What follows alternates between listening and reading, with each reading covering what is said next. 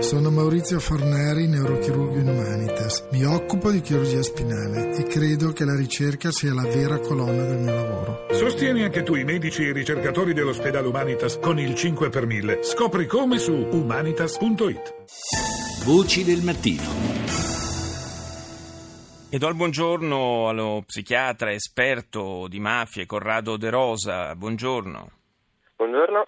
Abbiamo sentito adesso il professor Sales parlare a proposito di organizzazioni criminali strutturate come eh, i cartelli della droga eh, della, e, e, le mafie anche nazionali, eh, di controllo militare del territorio, traffico di droga, eh, estorsione. Sono tratti che in qualche modo eh, accomunano le, le mafie, le grandi organizzazioni criminali internazionali con quella che al momento è la più grande organizzazione terroristica internazionale, ovvero l'ISIS.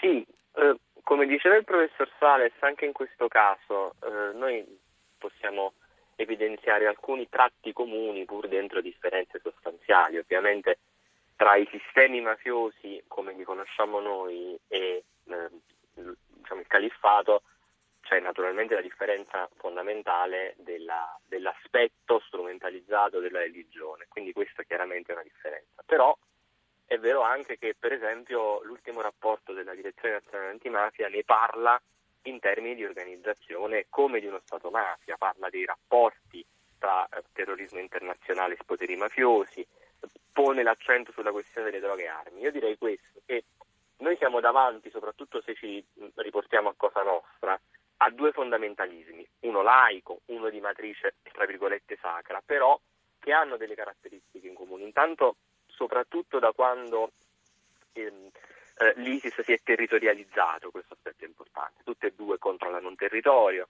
tutte e due si muovono su zone approfittando di un vuoto politico, di disoccupazione e corruzione, tutte e due si propongono come macchine di consenso popolare, di sistemi che propongono un welfare alternativo, no? nel Stato islamico questi fanno le scuole, le strade, vaccinano i bambini gratis, fanno mutui a tassi agevolati. E naturalmente nei loro traffici criminali ci sono delle analogie. Eh, il girare dell'ISIS è il girare del petrolio, il contrabbando è uno degli aspetti su cui anche le mafie classicamente muovono, contraffazione, eh, lo Stato islamico chiede il pizzo su tutto per passare da una parte all'altra del territorio, agli scafisti per eh, trasportare le persone verso l'Occidente, fanno cassa con i sequestri di persona, che storicamente era un affare molto proprio dei, dei sistemi mafiosi, eh, il traffico delle opere d'arte. Eh, e quindi ecco, sono aspetti che li accomunano, ma il punto è che sono accomunati da alcuni punti che hanno a che fare proprio con gli aspetti psicologici. Mm. No, entrambi sono sistemi che stravolgono il rapporto individuo-famiglia-società. No?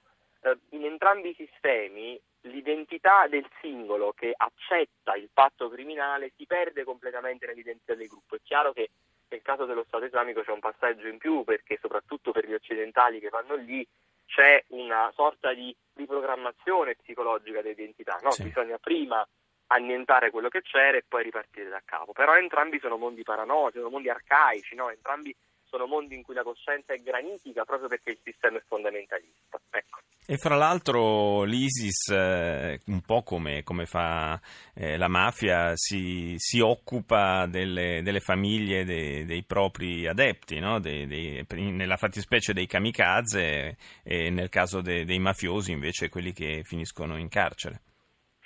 Sì, c'è un sistema di assistenza che propongono tutti e due e c'è un sistema di assistenza in cui c'è una legittimazione di comportamenti no? attraverso un altro aspetto che li accomuna, cioè la strumentalizzazione dei valori.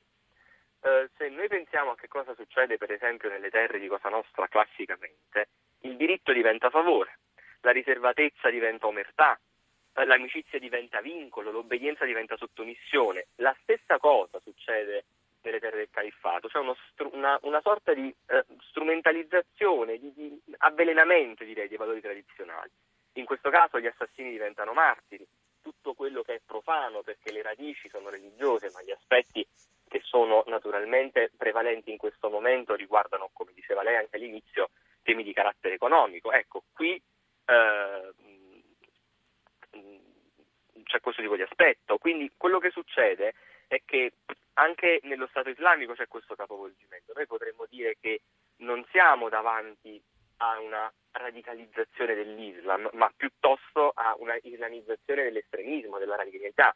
Quindi su questi aspetti psicologici giocano e naturalmente all'interno di questo eh, approccio c'è anche il tema dell'assistenza a chi abbraccia il, il percorso criminale. Ecco. Grazie a Corrado De Rosa, psichiatra ed esperto di mafie, per essere stato con noi.